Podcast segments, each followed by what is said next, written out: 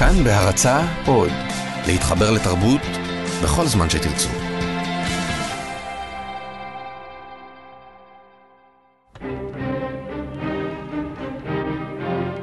מאחורי הקלעים, שעה עם רותי קרן על צידו הנסתר של עולם התרבות והאומנות. דיבוק, התצא מן הגוף של היה בת חנה ברצון? לא יצא. דיבוק, חזור בך.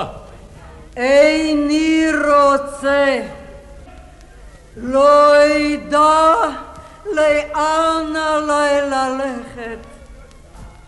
אל נא תגרשוני, אל נא תשביעוני, לא יצא בשם אלוהי העולם. הריני דבוק ומדובק בבת זוגי, ולא אפרד ממנה עד עולם. הנך יפה רעייתי, הנך יפה עינייך יונים מבעוד לצמתך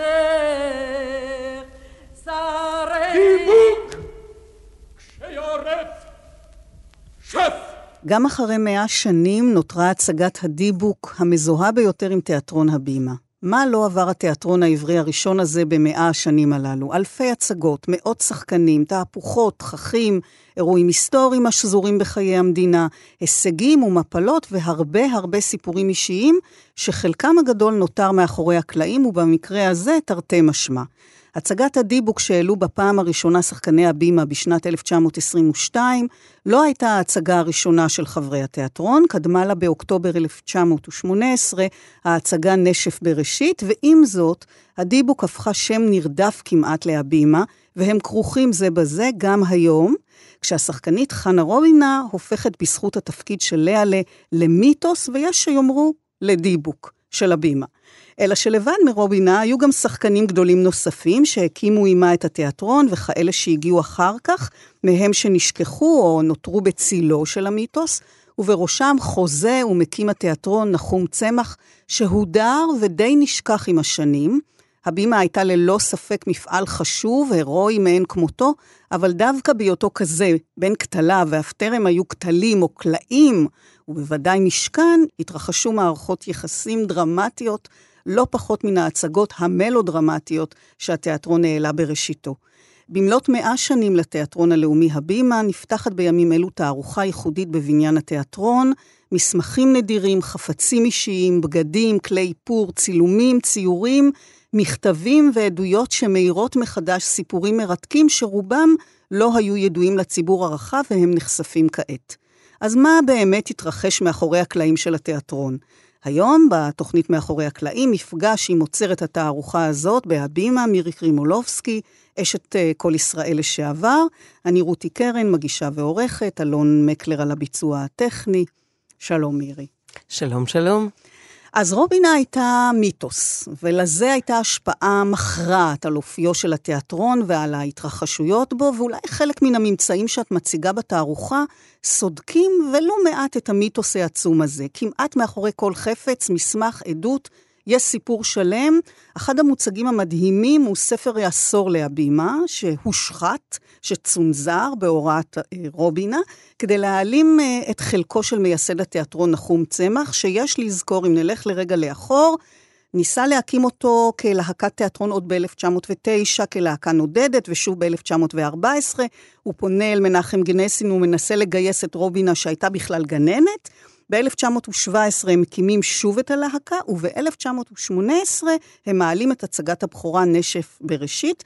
אז צמח הקים, צמח יזם, הוא שהפך אותה מגננת לשחקנית, והנה כעבור עשר שנים בדרכם לישראל, אחרי מסע בארצות הברית, באונייה. זה סיפור מעניין, וזה רק אה, הוכחה לכך שרובינה הייתה באמת דמות מאוד דומיננטית, מאוד כריזמטית ומלכה באמת. צריך לומר שהפילוג הזה היה כי צמח סבור היה שעדיין לא הזמן לעלות לישראל, אלא שצריך להמשיך במסע הופעות בחוץ לארץ. הוא נשאר בארצות הברית, הסיפור שלו היה טרגי מאוד. כשהוא ניסה לשוב ארצה ולהתקבל להבימה, סירבו לקבל אותו. רובינה ללא ספק הייתה הדומיננטית בהחלטה ההיא, והסיפור המדהים שקוראים ביומן של מרגוט קלאוזנר, שזה גם סיפור מעניין, כי מרגוט קלאוזנר, רובנו משייכים אותה לקולנוע. נכון. אני בכלל לא ידעתי שהיא הייתה קשורה להבימה, אבל היא הדמות שגייסה את הכסף ואת המגרש שהיום הבניין עומד עליו, וגם איתה היה סכסוך. גם היא גורשה אחרי תשע שנים, והיא מספרת שאחרי עשר שנים החליטו להוציא ספר הבימה, ובאותו הספר, שהיו בו מאמרים של טובי האנשים, צ'רניחובסקי המתרגם שלהם, סטניסלבסקי כמובן, הרוח החיה, וגורקי, גורקי כותב על צמח, באמת על החזון הזה של אדם שעושה בגולה, אני לא מדברת על זה בישראל, היה תיאטרון כבר שדובר עברית, אבל בגולה תיאטרון שמחליט להעלות הצגות בעברית, מה פתאום. ומרגוט ידעה שיש פה מוקש, היא הוציאה את השם של צמח, אבל כל הסיפור של גורקי היה בכל זאת על הפעילות שלו. ואז, באונייה, כמו שאומרים, כשהם אה, בדרכם הנה, רובינה מושיבה את כל חברי התיאטרון לגזור מהספר הנהדר הזה את המאמר של גורקי, בגלל שהוא אומר דברים טובים על מי שהיא לא רוצה שיאמרו עליו אה, דברים טובים. ובתערוכה שלי יש ספר ששרד, אני קוראת לו השורד, כי, ואגב, הדפים שלו עוד מודבקים, הרי בדפוס כל שני אה, עמודים מודבקים, ובשיחי הגלריה אני פותחת הארונות, ואז אפשר לראות את הספר הזה שהצלחתי להציל את מאמרו היפה של גורקי, אבל מה זה אומר על רובינה? מה זה אומר עליה? וב-33 יש לי מכתב שלה, שהיא מספרת איך הוא גייס אותה, איך הוא בעצם בא לוורשה ולקח אותה, את הגננת הזאת. הפתק, השאיר לה את הפתק על השולחן, כי הוא לא מצא, הוא בעצם עשה ממנה שחקנית. לחלוטין. אז, אז למה, למה היא ככה התנכרה לו? זאת פרשה מוזרה, אבל היא מוכיחה מה שיש לנו במסמכים ובעוד פריטים אחרים, את העובדה שהיא הייתה מאוד, אה, כמו שאימא שלי אומרת, דיספוטית. זאת אומרת, היא רצתה שהדברים ייעשו בדרכה, והיא באמת האמינה שזאת הדרך הנכונה, אבל נעשו פה הרבה מאוד עוולות. יש לך מושג איך באמת אה, שרד העותק הזה מהגזירה הזאת? זה לא, כאילו, אני מנסה לדמיין את התמונה ששחקני הבימה יושבים באונייה ועסוקים בלגזור. תראי, בארכיון הבימה אצל רמי סמו, שבאמת עושה עבודה נהדרת, מצאתי את הפריט הזה, שאת יודעת, בארכיונים אה, סופו להישכח, כי מי מסתכל על זה, מי פותח את זה בכלל. רק כשיש תערוכה אה, כזו באמת, בדיוק. כן. והוא מן הסתם ניתן על ידי צאצא של אחד מהחברים. איך אני אומרת, אה, אנשים היה להם שכל להבין שנעשה פה דבר שהיסטורית הוא בטח לא נכון, ומישהו כנראה הסתיר, וטוב שיש לנו תמיד את האנשים האלה מישהו לא שחושבים גזר. על זה. בדיוק, והסתיר את הספר הזה. כן, והסיפור הדרמטי הזה באמת נותן הצצה לתככים, למלחמות האגו, לכוח של רובינה ולהדרה האכזרית שעשו לצמח, אה, שכמו שאת מספרת, אה, לא עלה עם הלהקה לארץ. הוא נותר בארצות הברית, מצבו הכלכלי היה רע, וכשהוא עולה לארץ ב-1935 ומנסה להצטרף, דוחים אותו, וכעבור אה, ארבע שנים, כשהוא היה בן 52 בלבד, הוא מת בעצם מצער. מת סיפור מצער. מאוד טרגי. כן, כן. Uh, היום, היום יש חזרה אל הדמות הזאת. אני מציגה, אגב, ציור שלה, ישראל בקר, השחקן הוותיק, החליט באחד הימים שצריך באמת uh, להחזיר לאיש הזה את כבודו. והציור הזה הוא ציור מאוד יפה, מוצג בתערוכה. יש היום גם הצגה נכון. של תיאטרון מלינקי, שמספרת עם גיל פרנק, השחקן, Mm-hmm. את הסיפור הזה. כי אני חושבת שהסיפור הזה אולי מספר על כך שהרבה פעמים אנשים שהיה להם חזון, התנכלו להם אחר כך. כן, את יודעת, לא פרגנו. להם, הפנו להם את הגב. את. יודעת, באירוע פתיחת התערוכה דיברו שניים מן השחקנים הבכירים של הבימה, ליה קניג, שמפליאה על הבמה גם היום, ושלמה ברשביט, שעוד שיחק לצידם של רובינה ומסקין אז. הוא היה גם מנהל התיאטרון, ולא, יש אין ספור סיפורים צבעוניים שבאמת לוקחים אותנו לא רק אל מאחורי הקלעים, ונזכיר למאזינים שבתוכנית הזאת מאחורי הקלעים אנחנו נכנסים אל הסיפורים של תיאטרון הבימה שחוגג 100 שנה, ולרגל תערוכה מיוחדת באולפן כאן תרבות, מירי קרימולובסקי, האוצרת, ואני רותי קרן, ונוסיף שעכשיו אפשר להאזין לנו בכל מקום, גם אה, באפליקציית כאן אודי. הורידו ותוכלו להאזין לכל התכנים הכי טובים במקום אחד, באיכות טובה ובשידור חי, כל תוכניות כאן תרבות. ההסכתים, פודקאסטים בשמם הלועזי, גם את התוכנית הזאת אפשר למצוא שם, מוזיקה, חדשות ועוד. חפשו כאן אודי בחנויות האפליקציות. אז הסיפורים האלו, כאמור, נמשכים מאחורי הקלעים הלאה, אל המטבח, אפילו אל חדרי השינה של המונומנטים האלה, גם ברשבית וגם קניג, דיברו על התיאטרון כמשפחה. וזה נשמע כל כך רומנטי במובן של אה, מטרה משותפת, חלוצית, היינו יחד, התיאטרון היה הכל. יש משהו קוסם בטוטליות הזאת. אבל כשחושבים על זה לעומק, זו הייתה משפחה מאוד בעייתית. קודם כל, יש ערעור על דמות האב, כמו במקרה של צמח. לדור השני היה קשה, הוותיקים לא ממש קיבלו אותם בשמחה, רובינה לקחה תמיד את התפקידים הראשיים. צריך לזכור שהיא שיחקה את לאה ליד גיל 60. נכון. אז תראי, משפחת התיאטרון הייתה באמת משפחה של תיאטרון, ואפשר לראות את זה, אגב, כל מיני צילומים ש, שגיליתי, את יודעת, בבתים. למשל, נדיבה סגל, רעייתו של שמוליק סגל, שהביאה לי דברים נהדרים.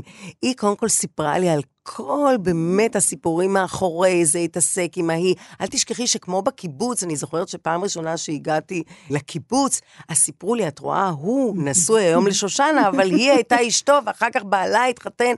כי חיו ביחד, וזה היה התהליך גם בהבימה.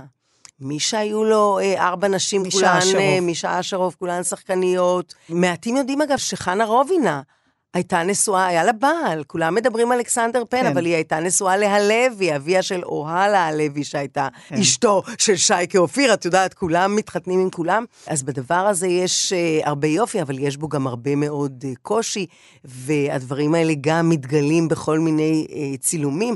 נדיבה למשל הביאה לי צילומים נהדרים, היא עשתה מסיבה כשהיה פה ארתור מילר, ושמוליק לא שיחק בהצגה הזאת, בגרסה הזאת, אבל כולם מתגייסים. איפה נעשה את המסיבה היפה? בחצר הנהדרת של נדיבה. כן, לא, אבל זה... העניין הוא שאנחנו מדברים על uh, תככים כבר uh, בעשור הראשון, במיוחד uh, מה שהם עשו לצמח המייסד, ובכל זאת, גם שלמה לברשבית וגם ליה קניג דיברו על התיאטרון כאיזה משפחה באמת, שלאנשים היה להם איזה, איזה קשר אחד לשני, אחד בשביל השני, ואני תוהה אם זה באמת נכון, או שהם אה, ככה מייפים את התמונה. זה נכון, זה לגמרי נכון, אבל לכן גם קיבלו דברים מאוד לא פשוטים. יש לי למשל, יצא ספר של תמרה רובין, שהייתה שחקנית נהדרת, שיחקה 60 תפקידים, רובינה אגב שיחקה יותר מ-70, היחידה כן. שעברה אותם, כן, בכמות התפקידים. ותמרה מספרת סיפור נוראי בעיניי. היא הייתה נשואה לאחד הוותיקים, בנימיני, מנחם בנימיני, שנעלם, כמו שאמרת, כל כך הרבה נעלמו, והיא מספרת שהיא עלתה על הבמה ואז נודע לה שהוא מת, הוא היה חולה, והיא נדרשת למחרת לשחק, אבל יש שבעה. לא, זה משפחה, את לא יכולה לקלקל לנו. אם את, אם לא נעלה את ההצגה מחר, זה יעשה לנו אסון גדול, ובמקום לשבת שבעה יום אחרי, היא עולה על הבמה. טוב, זה כי דווקא... כי המשפחה חייבה את זה, כן? אז דווקא אני תופסת את זה שהמשפחה לא מתחשבת, אבל... אה, נכון, אבל זה רק מראה כן. לך שהייתה פה כזאת מחויבות, שעשית דברים שהם בעינינו היום לא מתקבלים על הדעת בכלל. סיפרת לי שהייתה שמועה ששחקני הבימה קיבלו הנחיה להישאר בלי ילדים, נכון? ובפגישה שלך עם השחקנית אה, דליה פרידלנד, בתם של אה, חנה הנדלר וצבי פרידלנד, אה, אושיות בראשית התיאטרון, היא הכחישה את זה. זה מעניין, כי דליה, שבאמת העבירה דברים מאוד מסודרים, וגם רמי מהארכיון עשה איתה גם ראיונות, נשאלת על, ה- על הסוגיה הזאת. כי האג'נדה הרוסית הייתה לא להביא ילדים. להיות לגמרי מחויב לתיאטרון, וזה מעניין, כי ברוסיה רוב הזוגות אז הביאו ילד אחד, אבל כאן אמרו לא להפריע לתיאטרון. דליה מכחישה את זה, ויחד עם זאת, רבים מאנשי התיאטרון לא היו להם ילדים, ואחרים היה להם באמת ילד, ילד אחד. אחד. וכאשר הם בוחרים אחרת, למשל, הזוג היפהפה שושנה רביד ושרגא פרידמן, שושנה רביד, יפהפייה, מתלמידי האולפן הדרמטי של הבימה, משחקת את דסדמונה, משחקת תפקידים נהדרים, אבל כשיש לה שלושה ילדים, היא מבינה שהיא צריכה לרדת מהבמה. היא לא יכולה להיות גם אם וגם שחקנית, והיא מפנה את המקום לשרגא, לבן כן, אבל זה שלה. באמת היה אולי מקרה קצת יוצא דופן, כי הנושא הזה באמת נושא כאוב בקשר לתיאטרון ולשחקנים, בראשיתו בעיקר, ואת פגשת במהלך הכנת התערוכה לא מעט משפחות ובני זוג או ילדים של... תראי, כמו במשפחות הכי טובות, יש דברים מאוד קשים מאחורי הקלעים. שלא תמיד מספרים אותם, ואם הזכרנו את זה שהבימה הייתה קולקטיב, לקולקטיב יש מחיר, כמו בקיבוץ. בדיוק. אה, כל הדברים שיצאו עם הלינה המשותפת, וגם כאן הילדים שנראו ילדים מקסימים, ואילנה, ודליה, ויובל, ואמנון אחיו, הילדות שלהם הייתה מאוד קשה. היו שם יחסים לא פשוטים. הילדים האלה מצד אחד באמת יכלו להסתובב חופשי בתיאטרון, מצד שני לא בדיוק היו להם הורים. אולי זאת גם הסיבה שהילדים לא מאוד שיתפו פעולה, לא כולם, ומי שממש סירבה לשתף פעולה ולא רצתה לא לשמוע שוב על אימא שלה ולא לשמוע על הבימה הייתה אילנה רובינה שמופיעה בתערוכה שלי בכמה פריטים מאוד מרגשים כי היא ילדה שגם לימים uh, עשתה בעצמה קריירה, יש לי ציור נהדר של uh, מירון סימה, יש כתבה מרתקת מתקופת המנדט של עיתונאי בריטי שעשה כתבה מצולמת על ילדי הבימה והצילומים, ההורים מלטפים את הילדים ומקסים ומקסים ומקסים. זה לא היה כך. המחיר היה מחיר אה, מאוד מאוד לא פשוט, אבל זה נכון מה שליה ושלוימלה הזכירו, שכל עוד באמת היה קולקטיב, הם ניסו איכשהו לשמור על המשפחה, וכשהיו בעיות, היו, האחד עוזר לשני. שהיום בעולם התיאטרון, וליה אמרה את זה בפתיחה, זה כבר לא כך. היום כל אחד הוא כוכב, והנושא הזה נעלם ואיננו. ובניגוד לאותה כתבה שנעשתה לעיתון האנגלי, שבה אותם ילדים, דליה ואילנה רובינה ואמנון מסקין נראים מאוד מאושרים, אלו ילדים שגדלו לבד. אה, ההורים שלהם לא ראו אותם לפעמים שנה וחצי. והם היו הרבה בתיאטרון, אבל הם לא זכו לאבא ולאימא של ממש, וישנו אפילו שיר שמבצעות אילנה רובינה ודליה פרידלנד, על מה זה להיות ילד של הבימה. בשעה שבכל הבתים כבר הנעימה כל אמא שיר ארז, בשעה שבכל הבתים כבר אמרו לילה טוב אחרון, אמא הייתה אז יוצאת כדרכה כל ערב לשחק בתיאטרון. בשעה שבכל הבתים כבר שכבו הילדים בפיג'מה. והאם עייפה מעמל? בפינת הספה נרדמה. אמא הייתה אז על פניה שמה ויוצאת אל הבמה. ואנחנו ידענו שככה זה שהדודה אותנו הרדימה. ככה זה, כן ככה זה כשאימא בשעה שכל אם עברייה דחפה עגלה עם תינוקת אמא שוב שיננה מונולוג של מדח או פוק הקטן. שם על הבמה חזרות כל בוקר אז ישבנו שם איתה. וראינו אותה בצחוקה. וראינו את כל דמעותיה. וראינו מבין הקלעים איך הקפיצה את כל הקהל. גם כשחשבו היא שוחטת את שני בניה אנו לא נבהלנו כי אנחנו ידענו זה רק לצחוק רק משחק כי הכרנו את אמא ככה זה, כן ככה זה כשאמא בהבימה והיום שבכל הבתים מנעימות חברותינו שיר ארס והיום כשבכל הבתים שוב אומרים לילה טוב אחרון הבנות ויוצאות לדרך אל התיאטרון. שוב נשב בחדר העיבור, הזוכר את ימי ילדותנו, וכמו אמא נצא לבמה, לדרכים, לקרשים, לאורות. אילו יכלו רק בנותינו לשיר עלינו, כך היו ודאי שרות. כן, גם אנו נופיע על הבמה, אם נרצה לא נשאר עוד את אמא. ככה זה, כן, ככה זה, שסבתא ואימא והבימה.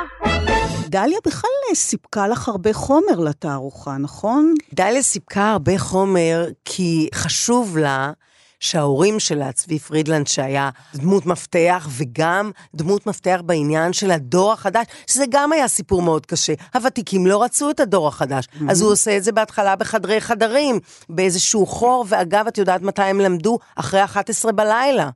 כן, זה היה ממש בשושו.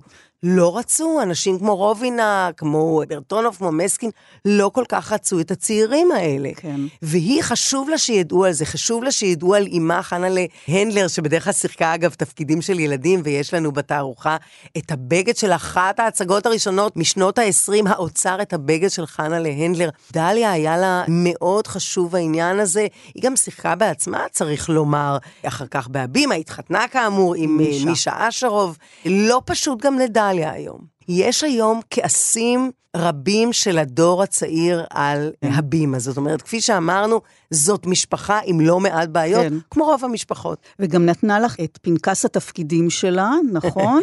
וישנו גם הספר מלחמה ושלום, שמחזיק שרגא פרידמן בהצגה, ובעצם בתוך ה... בין הכריכות, ישנם כל מיני הערות שהוא כותב לעצמו, עכשיו אני עובר מאחורי הקלעים מצד ימין ונכנס. תראי, זה מאוד מרגש, כן. כי בתוך הספר, ואגב, אה, חומר נהדר זה הספרים שהוציאו בדרך כלל המשפחות על השחקנים, ואמרתי שלחלק לא היו ילדים, אז לתמרה רובינס ובנימיני לא היו ילדים, והעיזבון עם המשפחה הוציאו שני mm-hmm. ספרים עליהם, אבל מה שריגש אותי, שבספר של שרגא ראיתי אותו כמספר במלחמה ושלום, ואז סופר לי שלביתו יש את הספר עם הכריכת הקטיפה ועם האותיות זהב, ואני מראה את הספר על הצילום הזה, וביתו, יעל פרידמן, שנתנה את הספר, מאוד התרגשה, ואני רואה שגם מי שמבקר בתערוכה, הדבר האמיתי, האמיתי את יודעת. כן. אבל אם נחזור עוד רגע לעניין המשפחות, אנחנו מזכירים גם את uh, דליה וגם את אילנה וגם את uh, יובל מסקין, איש כל ישראל, וגם uh, אצלנו כאן בכאן תרבות, uh, הוא אמר לך שהוא לא שמר שום דבר מהבימה. אילנה, כמו שאת אומרת, לא רצתה לשתף בכלל פעולה עם התערוכה. עם אילנה באמת זה סיפור uh, מחמיר לב. Uh, בספרה המלכה נסעה באוטובוס, uh, רובינה והבימה מביאה המחברת כרמית גיא. מכתבים קורעי לב של אה, אילנה. הנה קטע מאחד מהם, מתוך uh, תוכנית רדיו שלי על הספר הזה עם כרמית גיא ושלמה בר שביט, uh, ששודרה ברשת א' של כל ישראל ב-1997. כבר כתבתי לך פעם, אמא, שיש דברים שאני כובשת בעצמי, ואני מגלה אותם ומסתירה אותם על ידי כסות חיצונית. אך אני לא כזאת. הרי אני כבר הרבה יותר מבוגרת ובשלה בנפשי מכפי שאנוכי נראית לך. מתחילה אני לגלות בעצמי את הדבר שכה חסר לי וחסר עד עכשיו, והוא בית. תמיד הייתי נודדת וחסרת בית קבוע. זוכרת אני שתמיד זה חסר לי, ועתה זה נותן את אותותיו, בשאיפתי לאהבה, ליחס עדין ומבין. אל תחשדי בי אפילו, דדי, שהנני באה אלייך בטענות. יודעת אני שאינך אשמה, ושתמיד שאפת לעשות את מיטב יכולתך למען ייטב לי, עלינו לוותר ולהבין זו את זו. נסי לחדור לנפשי ולהבין את הקפריזות שלי, כשם שאשתדל להבינך בכל תופעותייך. רוצה אני בבואי הביתה ליצור לי בית יפה, עם רוח משפחה שקטה ומלאה הבנה. בטוחני שתעזרי לי. אילנה שלך האוהבת כל כך. ועוד uh, פיסת חלום של אילנה מאותה תוכנית uh, קוראת uh, נוגה ברנשטיין. אני רוצה לחבקך. גם אני רוצה אימא, כמו כל הילדים. בבוקר אצא לכביש ואחכה בלי טיפת סבלנות, וכל טקסי שיעלה, אחשוב כמובן שזו את. ולבסוף יעלה טקסי שחור קטן, ובו תשב גברת נחמדת, ואני ארוץ מהר לטקסי והיא תחבק אותי. או, כמה טוב, אבל אני לא אתן לך לרדת מהטקסי, כי יתחילו לבוא ולהגיד לך שלום, ולא נצא לעולם. רק אני אלך ואביא את המזוודה, אכנס לאוטו, נשב יחד בהרחבת הדעת, וניסע. אגב, בתוכנית הזאת מדברים אה, כרמית ושלומי מלא על כך שרובינה שיחקה את אם המשיח בהמון פאתוס, שהיום אה, נשמע לנו מאוד מגוחך, וכי מי שהייתה אם המשיח וחיה את זה, לא מסוגלת להיות אימא של אילנה.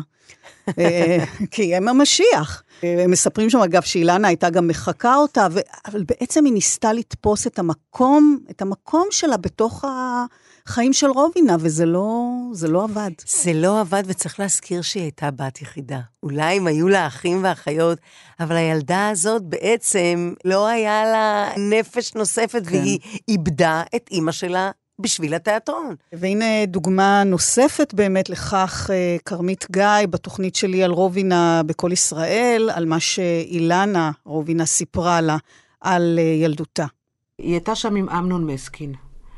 ובאו ההורים לקחת אותם הביתה אחרי שנה וחצי שהם לא ראו אותם, והם שכבו שניהם במיטה ועצמו חזק חזק את העיניים כדי לא להגיע למצב שהם יפקחו את העיניים והם יגלו שזה היה חלום. ושניהם סיפרו לי את זה, גם אמנון סיפר לי את זה. אבל כשהיא כתבה לרובינה, אז היא עוד תמיד כל הזמן התחשבה בתפקידים. היא אמרה, אני יודעת שעכשיו את עסוקה. ושעכשיו יש לך אה, אה, חזרות, ושעכשיו יש לך פרמיירה, ושעכשיו את מסכנה. כל ילדי המוסדות כותבים ככה. אז כל הזמן היא עוד שמרה על ה... היא אמרה, אני יודעת, אבל היא, היא דאגה לא לעשות קולות. או שלמשל, רובינה כותבת לה, אני פשוט... אני, רתחתי מזעם, עלה לי הלחץ דם, היא כותבת רובינה כותבת לאילנה, שהייתה בת כמה כשהייתה בשני סיבובים בגבע. אז היא כותבת, אני לא באתי אלייך כי הייתי צריכה ללכת לראות סרט שהיה מאוד חשוב להתפתחות שלי כשחקנית. מה זה? תראי, האנשים האלה היו קודם כל מחויבים לתיאטרון. ויובל מסקין, עמיתנו, סיפרו לנו, לאחת המשפחות, הוא היה ילד קטן כבר להורים מבוגרים. אמנון, אחיו, שאחר כך הקים גם את בימת השחקנים, אה, אמנון מסקין, היה מבוגר ממנו ב-20 שנה.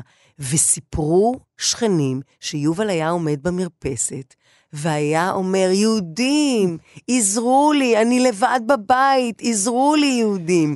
Uh, את יודעת, היום היו עושים משהו עם הדבר הזה. אבל. אז זה גם היה אחרת, וגם אנשי הבימה היו נחשבים כאלוהים. הם היו באמת האנשים החשובים של היישוב, אנחנו מאוד השתננו אז, אנשי הרוח היום הם לא במקום כזה, נכון. אבל כך זה היה אז. בהקשר הזה יש לך גם סיפור על מפגש אה, עם יעל, בתם של שושנה רביד ושרגא פרידמן, מה התגלה לך במפגש איתה? באמת, יעל, היה לה מאוד חשוב לספר לא רק את הסיפור של אבא שלה, אלא את הסיפור של אימא שלה, של שושנה רביד, ואני הבנתי את זה, כי באמת היא הייתה שחקנית נהדרת, והיא לגמרי נעלמה, לחלוטין נעלמה, בגלל שהיא לא רצתה לשלם את המחיר, שמשפחתה תשלם את המחיר. צריך להזכיר ששרגא פרידמן, שהיה שחקן פשוט מופלא, אה, מת בדמי ימיו, ממש אה, אדם צעיר, והיא באמת הביאה ככה אה, פריטים מאוד מיוחדים. אני התרגשתי במיוחד, יש ארונית שלמה בתערוכה שעוסקת בדור ההמשך, בסטודיו, באולפן הדרמטי, ויש לי טפסים שהם טפסי הרשמה או ניסיון של אה, אנשים אה, להירשם, יש לי ביניהם דברים מאוד מרגשים, יש לי טופס של תרצה אלתרמן, שואלים אה, איזה שפות אתה יודע. אז היא מדגישה שהיא גם יודעת לדבר בצרפתית, אולי פעם תשחק בצרפתית בתיאטרון הבימה. יש לי את גילה אלכסנדרוביץ', שכותבת שם שהיא הייתה רוצה לשחק את גבירתי הנאווה, ויש לי את שושנה רביד. ושושנה רביד, אני מאוד... וצדי צרפתי. וצדי צרפתי, נכון. צדוק צרפתי, כן. כמו שכתוב, שגם איתו היה סיפור מעניין, כי הם שואלים אותם, האם אתה מרוויח בעדינות? הם שואלים את זה. אז uh, רובם, גם תרצה כותבת ההורים, מי מספק לך מחיה? ההורים. צדי צרפתי כבר עבד אז, ושואלים על ההשכלה שלו, אז הוא כותב שאין לו עוד השכלה, אבל הוא לומד בלימודי ערב. מאוד מעניין הטפסים האלה. ושושנה רביד, יעל הביאה לי מסמך שלא היה לי תעודת גמר. זאת אומרת, יש לי גם את טופס הניסיון שלה להתקבל, וגם את תעודת הגמר, והביאה לי אגב עוד טופס מאוד מעניין, הקלטה של כל ישראל. היו אז הקלטות של כל ישראל, מין תסכיתים כאלה של אנשי הבימה, והיא הצליחה לשמור טופס כזה מסודר, שכתוב בו בדיוק את הדברים האלה. היא נדמה לי בעיסוק, נדמה לי שכתוב אצלה שם ירקנית, נכון? כן, שזה באמת אה, משהו מאוד מאוד מפתיע, אבל צריך להזכיר שהחבר'ה האלה היו מאוד צעירים, חלק מהם עזרו בבית. כן. אה, ואת uh, סיפרת קודם על תמרה רובינס ועל הדרישה באמת לא אנושית שהתבקשה לשחק uh, יום uh, לאחר uh, מותו של בעלה. זה מתחבר לכל התפיסה שנשענת על שיטת סטניסלבסקי, למצוא אחיזות וחיבור אישי של השחקן לדמות כדי להגיע למקסימום אמינות ריאלית. שלמה לברשביט, ששיחק לצד רובינה ומסקין, מספר בספרו, שקטעים ממנו את אה, מציגה בתערוכה, על שתי סיטואציות משעשעות בהקשר של משפחה ומשחק. הוא משחק את הבן של מסקין ושל רובינה, ומסקין מזמין אותו ערב אחד לביתו, ומכין לו חביתה וסלט כדי לייצב איזה יחסים של אה, אב ובנו. אחר כך הוא מגיע לבקר את רובינה כשהיא חולה, והוא הולך וקונה לה מצרכים ומכין לה ארוחה, הוא מביא לה למיטה, ואפילו חופף לה את הראש. חופף את הראש לאם המשיח. אז זה מעניין, כי צריך לספר, אמרתי לך שהם היו אלוהים כולם, אז כשהוא התחיל לשחק את דן בערבות הנגב, הייתה לו בעיה עם הכל, הוא כל הזמן היה צרוד ממתח כנראה. ולכן מסקין מזמין אותו אליו הביתה ועושה לו ארוחת בוקר ואומר לו, אם אתה צריך להיות בן שלי, אתה צריך להרגיש שאתה הבן שלי. ואותו דבר עם רובינה. אגב, הזכרת את הביקור אצל רובינה, הוא מספר על זה שהוא פותח את המקרר והמקרר היה ריק.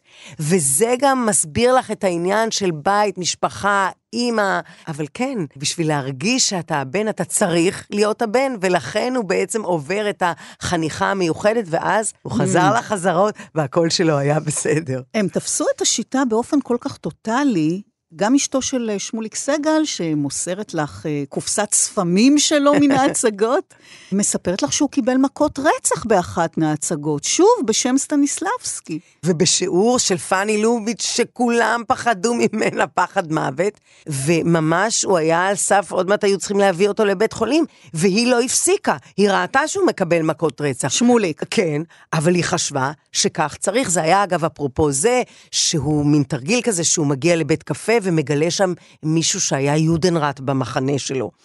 המזל היה שהפסיקו אותו, והבינו שפה הולכים להרוג אותו, והפסיקו, אבל לא פאני, כי היא חשבה שכך זה צריך להיות. אמיתי. הרי באמת אתה רואה את היודנראט הזה בבית הקפה ואתה רוצה להרוג אותו. זה סיפור כן. בהחלט מאוד מעניין, אבל זה מדגיש באמת מהי שיטת סטניסלבסקי. בדברים שאמר uh, שלמה לברשביט uh, בפתיחת התערוכה, הוא גם דיבר על התיאטרון כבית מקדש, ושהשם הבימה מכוון לבמת הכהן בבית המקדש. זה מעניין, כי אנחנו מבינים שהיה הרבה לכלוך בבית המקדש הזה, וזאת עוד לפני שהגיעו לארץ וקבעו כאן את משכן הקבע. הלהקה הופיעה במקומות רבים אה, בעולם, באירופה, בארצות הברית, שם התרחש גם הפילוג הכואב. ואת אה, מוצאת על ההופעות האלו בשנים ובנסיבות מאוד מיוחדות, עדויות מפתיעות ומרגשות במיוחד. את מוצאת לגמרי במקרה מכתב שמספר על ההופעה של הבימה ב-1926 בקרקוב. אז אני חייבת לומר, ואולי זה בגלל שאני בת של ניצול שואה, ואני עוסקת הרבה שנים בתחום הזה דרך עולם האומנות, שזה אחד הדברים שהכי ריגשו אותי במחקר שלי. יום אחד ניגשה אליי סטודנטית שלי, בת 80 פלוס, רחל איתן לבנה, וסיפרה לי שהיא קיבלה מאביה מכתב של הדוד שלה, שהיה רב בעיר סטניסלב, ונסע ללמוד כסטודנט, לעשות דוקטורט בפילוסופיה בקרקוב, דוקטור אהרון אייזנשטיין. הוא כותב להוריו והוא מספר, תיאטרון דובר עברית, היחידי בגולה. הבימה החרידה את כל היהודים מרבצם, ואפילו שונאי המילה העברית קשרו לה כתרים של תהילות ותשבחות. הוא כותב ארבעה עמודים על הופעת הבימה בקרקוב, אבל האיש הזה, כמו שכותבת בעיפרון רחל, האחיינית שלו, האיש הזה הובל עם כל הקהילה שלו לטבח על ידי הנאצים בערב שמחת תורה. והודות למכתב הזה על הבימה, שהוא שולח, ואחיו שרד את השואה, יש לנו היום קודם כל תיאור מפורט של המופע הזה של הבימה ב-26 בקרקוב. אבל גם עדות חשובה של האיש הזה, שהוא כן. וקהילתו אינם, בשבילי זאת הייתה התרגשות אה, גדולה מאוד. ועוד עדות אה, מצמררת מצולמת שמגיעה לידייך, ומאחורי הסיפור שלא ייאמן, אודות אה, צילומים מ-1939 של הופעת הבימה בלודג'. בהם גם צילומים של רובינה מאחורי הקלעים, שזה משהו שלא העזו לעשות לפני כן, והצילומים הנדירים האלו מתגלגלים מן הגטו עד למצרים, רובם עובדים, חלק קטן נותר ממקור אחר. מה, מה הסיפור הזה? אז גם זה סיפור מאוד מרגש, ואגב, אני גיליתי אותו דווקא בעבודתי העיתונאית. לפני עשר שנים או אפילו יותר, מוזיאון לוחמי הגטאות החליט שהוא רוצה לתת אה, זרקור על מנדל גרוסמן, שהיה אגב גם רשם מופלא ויש גם רישומים שלו במוזיאון. והסיפור ריגש אותי כי אבא שלי הוא מגטו לודג' ואבא שלי גם היה איש שעסק בצילום. מנדל גרוסמן היה צלם עם סטודיו בלודג'. אנחנו מדברים על 39, ספטמבר 39, mm-hmm. הפלישה לפולין. רגע לפני שהנאצים בעצם נכנסים לפולין, תיאטרון הבימה מעלה את אוריאל דה קוסטה עם יהודית היפהפייה, אהובתו, שמגלמת אותה רובינה, ומנדל גרוסמן מצלם אותה, כפי שאת אמרת, מאחורי הקלעים, שהיא לא אהבה את זה. גם יש צילומים רגילים, אבל גם יש צילומים מופלאים שלה, שאותם אני מראה בתערוכה מאחורי הקלעים. האיש הזה הבין כנראה שאולי הוא לא ישרוד את מה שקורה. צריך להזכיר שגטו לודג' היה הראשון שנפתח והאחרון שנסגר, יחסית גטו שהחזיק הרבה זמן מעמד, כי הם עבדו שם. גם הוא אגב עבד. הוא צילם עבור השלטון, מה שצריך היה בגטו, והוא מחביא עשרת אלפים נגטיבים, את יודעת, זה מספר אה, לא מתקבל בכלל על נכון. הדעת, בתוך קירות באחד המקומות בגטו, ומספר את זה לאנשים הקרובים לו. הוא לא שרד, הוא הושמד בשואה, אבל אחותו שרדה, עולה ארצה, מתיישבת פה בקיבוץ ניצנה. והיא לקחה איתה את התשלילים האלה. לקחה איתה את התשלילים האלה. הוציאו והביא... אותם מהקירות והביאה אותם לכאן. הביאה אותם לארץ ישראל, וב-48, במלחמה, בגלל מה שקרה עם המצרים, נעלמו התשלילים האלה. או שלקחו אותם, או ש... לא ברור. אבל כנראה בידיים מצריות. כאשר היה כאן הסכם השלום עם מצרים, והיה כאן אנואר סאדאת, שהיו כמובן יחסים טובים איתו, הגיע אליו הסיפור הזה, וביקשו ממנו לעשות תחקיר. לצערנו, סאדאת נרצח, ואני עוד מקווה ומאמינה שאולי פעם אנחנו כן נשים יד על התשלילים. מה שאני מראה בתערוכה זה תשלילים אחרים שנשארו אצל חבר שלו, שגם הוא שרד את השואה, נדמה לי שחי באירופה, ומזה יש לנו את המעט תמונות המרגשות כן. האלה מ-39. ואנחנו מדברים על 39, ב-1937, מגיש תיאטרון הבימה לגבלס בקשה להופיע בגרמניה. אתם מציגים את הבקשה הזו בתערוכה. הם מקבלים אישור, אבל ברגע שהרכבת מגיעה, הם בעצם לא מורשים לרדת והם לא מופיעים. אז זה גם סיפור מעניין, צריך שוב להזכיר, הבימה כבר פועלת בישראל מ-28. זאת אומרת, המסעות שאת מדברת עליהם יצאו מארץ ישראל. Mm-hmm. זה לא כמו ההופעה שלהם בקרקוב ב-26, אלא כאן הם במסע הופעות עם הצגות מובילות. והמכתב הזה שהתגלה דווקא בארכיון של אוניברסיטת תל אביב על ידי אולגה לויטן, שהיא מנהלת הארכיון הזה, הוא מכתב שגבלס למעשה מרשה להם להגיע ולהעלות אה, הצגה, אבל כשהם מגיעים לשם, הם לא מורשים לרדת מהרכבת, ולכן למעשה ההופעה הזאת לא התקיימה, אבל המכתב הזה הוא באמת נכס. לא, אבל למה, למה הם לא מורשים בעצם לרדת אחרי שהם קיבלו אישור? לא ברור. יש... הסיפור הזה לא ברור, הוא שינה את דעתו. ואם אנחנו מדברות על הופעות בעולם, הופעות מיוחדות בהקשר היסטורי, תמונות אה, נדירות שאת מקבלת אה, מנדיבה סגל, אה, רעייתו של שמוליק, בין שאר החפצים והעדויות שהיא מוסרת לך, מגלות שב-1948 חברי הבימה מצטרפים ללהקה צבאית ומופיעים בפני החיילים במלחמת העצמאות. גם זה. אז זה סיפור מאוד מעניין שאני בכלל לא ידעתי אותו, וראיתי אצלה פתאום צילומים של החבר'ה הצעירים, של שרגא, של שלוימלה, של שושנה רביד, במין מדים כאלה. אמרתי לה, מה זה? היא אמרה, או, זה צילום נדיר וחשוב, אתן לך אותו לתערוכה. ב-48 מקימים דבר שנקרא, כן, אני מדברת כאשר כבר היה צה"ל, הלהקה הצבאית המרכזית או הארצית, היו לה שני שמות, ומרכיבים אותה מכמה חבר'ה, היו בהם גם שניים מלהקה אחרת, ואני מדברת על שייקה אופיר ונעמי פולני. והחבורה הזאת בעצם הקימה, אפשר להגיד, את הלהקה הצבאית הראשונה, אבל הסיפור המעניין, ובזה עוסק בדיוק הצילום, כי רואים אותם עם פה פעור, mm-hmm.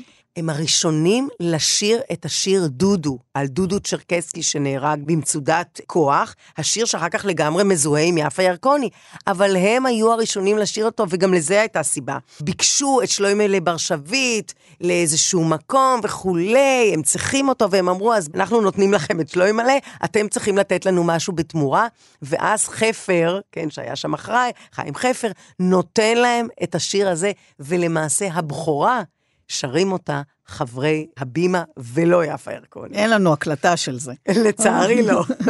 ובשולי ההופעות גם מוצגים כמו רשימת מוזמנים ומודעות פרסום, שפותחים צוהר לעוד מידע היסטורי על תקופה ואופני התנהגות. אז ברשימת המוזמנים אפשר למצוא את לאה גולדברג, את נתן אלתרמן, את גמזו, את פיכמן, את שלונסקי, את בורלה, וגם פוליטיקאים, יצחק בן צבי, אורי צבי, אה לא, אורי צבי גרינברג אה, היה. משורר. איש רוח, אבל גם היה מחובר לפוליטיקה. אז, אז הוא בין לבין. אה, גלילי, מאיר יערי, גולדה מאיר, ודווקא את צ'רניחובסקי, שתרגם להבימה את הלילה ה-12 של שייקספיר, שוכחים להזמין להנחת אבן הפינה. נכון? והוא כועס, הוא רוצה לקחת בחזרה את התרגומים. זה, זה, את צ'רניחובסקי בכלל היו לו המון בעיות פה. עכשיו יצאה ביוגרפיה אה, חדשה עליו, חושפת אה, שבאמת היה לו מאוד קשה כאן בארץ, וכל הזמן תככים עם המו"לים. ובתערוכה ישנו מכתב התנצלות של מרגוט קלאוזנר לצ'רניחובסקי.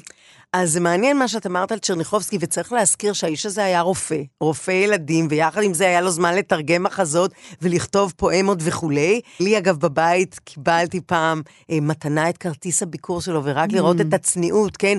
דוקטור צ'רניחובסקי, רופא ילדים, תל אביב, כן. זה הכל. והדוקטור הזה היה המתרגם של ההצגה השקספירית הראשונה, של הלילה ה-12, שהוא עלה בהבימה.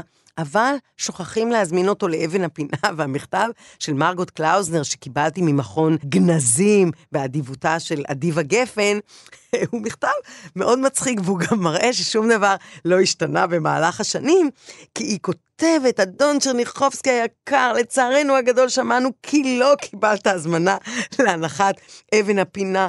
אנו יכולים להבטיח לך שההזמנה נשלחה בזמן, אבל אנחנו יודעים שמכתבים רבים הלכו לאיבוד.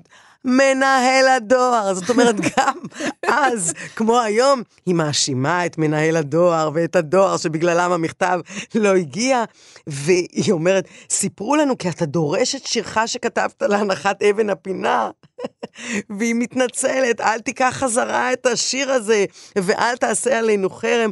אנו מקווים שהבירורים האלה יספקו אותך, ובזה תיגמר אי ההבנה שנגרמה על ידי אי קבלת ההזמנה. זה מסמך כן. באמת נהדר. אנחנו לא יודעים מה הוא ענה לה, נכון? לא, אין לנו את המכתב כן. תשובה, כן. אבל כנראה שהוא קיבל את ההתנצלות, כי הוא המשיך לתרגם מחזות. זכות היא לנו, לכל ירושלים, לשתף הערב את מאזיננו במעמד חגיגי זה של חג יובל ה-25 של תיאטרון הבימה ושל חנוכת ביתו בתל אביב. אני נמצא כעת על הבימה מן הצד, מאחורי הקלעים. אין לי שהות כעת לתאר את המעמד, כי הנה התחיל טקס חנוכת הבית. לפני רגעים מספר נכנסו לעולם ההצגות באי כוח היישוב והשלטונות ונוגנו שני ההמנונים הלאומיים. והנה עכשיו יוצאים אל הבימה מלפני המסך המורד חנה רובנה, יהושע ברטונוב ומנחם גנסין ומתקרבים לעבר אמצעיתה. הקהל מכבד אותם בתשואות חן. חנה רובנה ספרה עתה את מגילת היסוד שהונחה עם הנחת אבן הפינה לפני עשר שנים וחצי.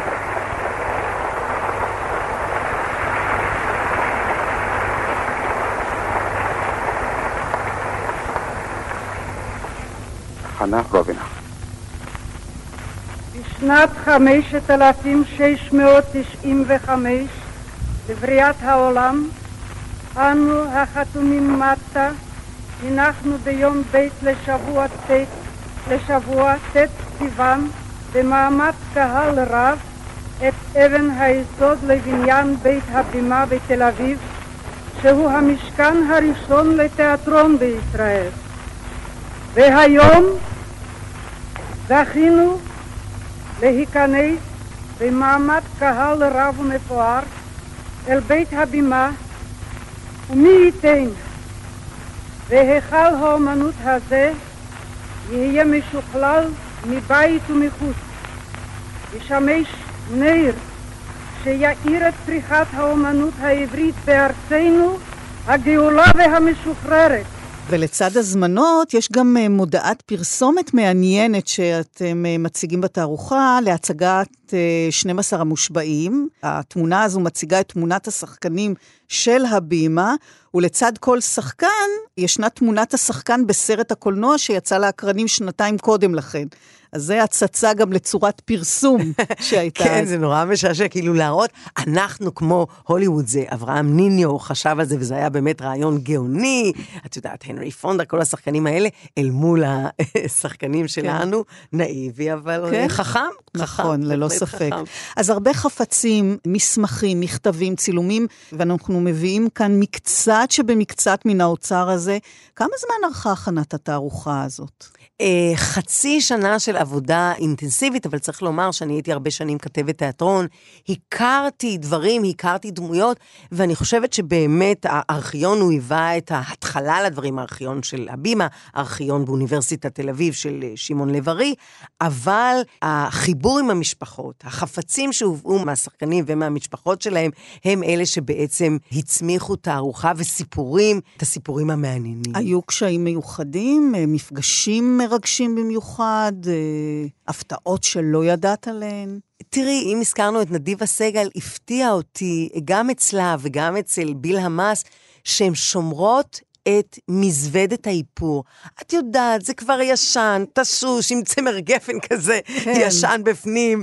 אה, אצל מישה אשרו במזוודה שבילה מס, שהייתה כמובן שחקנית בהבימה גם עצמה, ומקימה תיאטרון ביממה, היא נותנת לי מזוודה שיש בה את כל מה שצריך לאיפור, אבל הכי חשוב, יש בה שני אקדחים. זאת אומרת, בכל מזוודת איפור גם היה אקדח דמי, כן. כי זה היה מאוד חשוב. מישה אשרוב שיחק המון תפקידים אה, מרתקים. אז ריגש אותי לראות שהנשים הללו שומרות את זה, ובהקפדה רבה, את יודעת, כאיזשהו חפץ של קדושה. ואני חשבתי שזה נהדר, כי את יודעת, אחד הדברים שאני רוצה להגיד בעצב, שמה שקורה היום, ואני חושבת שאולי בגלל זה השנים האחרונות, הארונות שלי שמציגים את השנים האחרונות של התיאטרון, העשורים היותר מאוחרים, הם הרבה יותר דלים, לא בגלל שלא הייתה עשייה תיאטרונית, אלא בגלל שהיום הכל וירטואלי. גם, את יודעת, קטעי עיתונות, פעם היה את העיתונים המציבים, הביקורות, כן?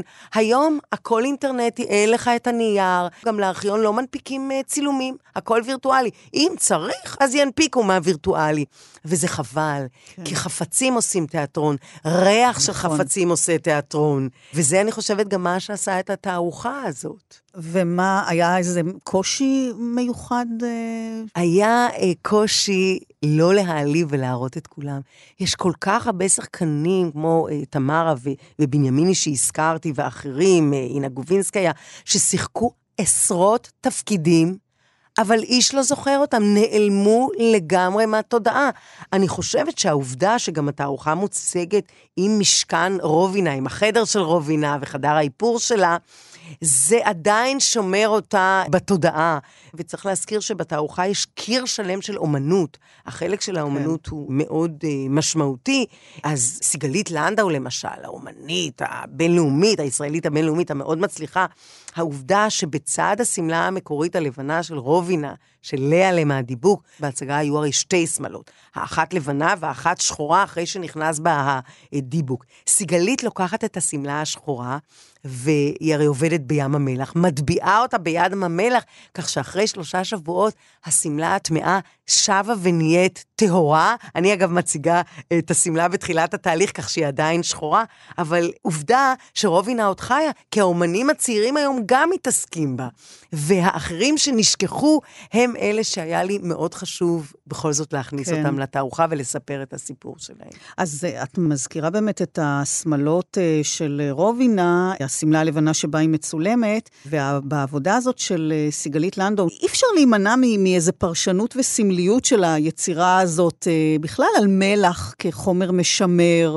אה, ים המוות. ים המוות, זה בכלל כמו חניתה שהופך אה, באמת את השמלה השחורה ללבנה, כי כשהיא הוציאה אותה היא הופכת ללבנה בעצם. המלח שנמס, אה, ואולי אפילו מלח שצורב את הפצעים, שלמרות שאנחנו מציינים אה, 100 שנה, הפגישות שלך עם המשפחות חושפות קושי, כאלו שלא רצו לדבר, נכון? וכאלו שלא הסכימו לשתף פעולה, כי עדיין הם מרגישים אה, שהבימה נותנת משקל יתר לרובינה על חשבון תרומתם של שחקנים רבים אחרים, שאולי אה, לא מספיק אה, מוערכת ומוכרת. אגב, אפרופו זה, אנחנו מציגים בתערוכה בול שיצא עכשיו בשירות הבולאי, בול מאוד מאוד יפה, שבו כמובן מופיעה רובינה. מי, ומה? מי מאכלס את הבול הזה? רובינה, אה, עיצוב מאוד יפה, היא יושבת ליד אה, מין מכונת כתיבה, כאילו היא כותבת איזשהו אה, מחזה, נעשה שם עוד משהו יפה. לצידה יש את שלוש המטבעות של קדישמן מהכיכר, את יודעת, העבודה היא התרוממות, ועל זה כתוב את המאה, אבל כן, גם בבול הזה, הדמות הדומיננטית היא רובינה, כך שהכעסים, ואגב, זה מופיע אצל כולם, גם תמרה רובינס היה לה משהו עם אה, רובינה, היא בעדינות אומרת, לא לקחתי ממנה אף פעם תפקידים, לא רציתי לקחת ממנה אף פעם תפקידים, אבל אין ספק שיש פה מטען מאוד אה, לא פשוט. ועובדה, כפי שאמרתי, שאומנים צעירים עוסקים בזה. הזכרנו את סיגלית לנדאו, יש לה גם עבודה בתערוכה של שמלה, ולידה ראש ערוף, כמו הראש של מדוזה. זאת אומרת, גם היא בעצם ראתה פה איזושהי דמות שהיא קצת דמות אה, דמונית. יש למעשה קיר שלם בתערוכה שמוקדש לאומנות, אני גם באה מהתחום הזה, אני היסטוריונית לאומנות, ולראות למשל עבודה של קדישמן, שאיש לא מכיר אותה, שצייר את רובינה כמין עורב שחור כזה, מאיה קדישמן נתנה את התמונה, לראות רישומים נפלאים של טופול. טופול הוא אגב צייר mm-hmm. לא פחות טוב מאשר הוא שחקן. עוד עבודה שנתנה נדיב הנהדרת, קדישמן יושב עם שמוליק סגל בקפה של הבימה ומצייר את הדיוקן שלו על מפית בקפה. הדברים האלה הם נותנים עוד איזשהו פן גם להראות שהיום, את יודעת, יש את התיאטרון הזה ויש את התיאטרון הזה, ויש את הסלבריטאית הזאת, הידוענית הזאת וכולי. אז הם היו כאלה דמויות שכל עולם התרבות, מחול, אומנות פלסטית, כולם היו בעצם מחוברים לדמויות האלה. לכן, למשל, שני אומנים מאופקים חדשים, רות צרפתי, אה, משה שטרנשוס, מפסלים את הדמויות האלה עוד פעם ועוד פעם. את מסקין. בעיקר את כן, מסקין, כן. כי הוא היה גם מעניין, היה לו אף כן. מאוד מאוד מעניין, כמו שאמרו קריקטוריסטים שהכי אהבו לצייר את אה, גולדה מאירסון, כמובן, כן. בגלל האף שלה. הדברים האלה הם מאוד מאוד משמעותיים היום לראות איך בעצם הראייה שלנו על מה זה תרבות, לצערי הרב, השתנתה לחלוטין. אבל, אבל אני בכל זאת רוצה להתעכב על העניין הזה של אותם שחקנים ומשפחות של שחקנים, שגם היום, אחרי כל כך הרבה שנים, זה עדיין חי וזה עדיין כואב. ו... כן, המשפחות, תדעי לך שחלק גדול מתקשה אפילו לבוא היום להבימה. עד כדי כך. זאת אומרת, הבימה בשבילו זה היה אה, ה- לקחת מהם את ההורים. אה, גם, את יודעת, זה קשה היום לזכור את כולם, להזכיר את כולם. הוצאו המון, המון ספרים על ידי, אמרתי, על ידי המשפחות. במובן מסוים, הבימה של היום גם לא יכולה, את יודעת, להיות הוגנת, אם נאמר, עם כולם. ובהחלט יש היום כעסים, ואולי צריך היה במהלך שנת המאה הזאת לשים מדי פעם באמת הדגשים על האנשים על האלה שנעלמו. גם, כן. אז הנה ההזדמנות להתוודע גם אה, לאנשים האלו, לסיפורים שלהם. התערוכה הזאת אה, תוצג במשך שנה. היא בהחלט מעוררת את הרצון לדעת עוד, ובכל זאת צריך לזכור, כפי שאמרה ליה בפתיחה, זה נראה לנו מובן מאליו היום, אבל תיאטרון עברי בישראל, מפעל חלוצי ענק בכל קנה מידה, ומאה שנה, זו חתיכת תקופה.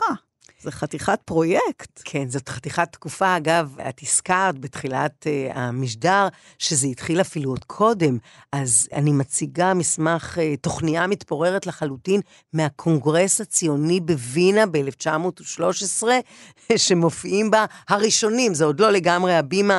אם את חושבת על ההיסטוריה, כן, מלחמת העולם הראשונה, מלחמת העולם השנייה, זה נס. הבימה זה נס אמיתי, וצריך להזכיר שגם שחקני הקאמרי, גם מייסד הקאמרי, כן, מילו, כולם צמחו מתוך הבימה, זה דבר שאסור אה, לשכוח אותו כמובן. חנה למרון והאחרים. אני חושבת שהתערוכה הזאת, וזה בהמשך למה שאמרת שליה אמרה בפתיחה, איך היא אמרה, פעם היינו משפחה ולשחקנים היה חשוב להיות משפחה. היום השחקנים בעיקר רוצים להיות כוכבים.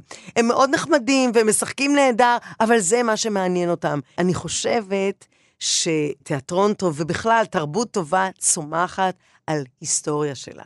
ואם אנחנו לא נזכור את ההיסטוריה ולא נראה מה היא עשתה, כולל הטעויות והדברים הקשים שסיפרנו עליהם, אז אני חושבת שלא נצליח לבנות משהו טוב הלאה, ואולי זה חלק מהמסר של התערוכה הזאת. מירי קרימולובסקי, תודה רבה לך. תודה לך. בתוכנית מאחורי הקלעים שוחחנו היום על התערוכה בהבימה במלאת לה מאה שנה, באולפן כאן תרבות עוצרת התערוכה מירי קרימולובסקי, תודה לאלון מקלר על הביצוע הטכני, אני רותי קרן, מגישה ועורכת, מאחורי הקלעים גם בשישי הבא בשש, ואם אתם רוצים עוד, הורידו את היישומון, אפליקציית כאן אודי עם כל התוכניות שלנו ועוד מגוון תכנים מעניינים, חפשו כאן אודי בחנויות האפליקציות, להתראות.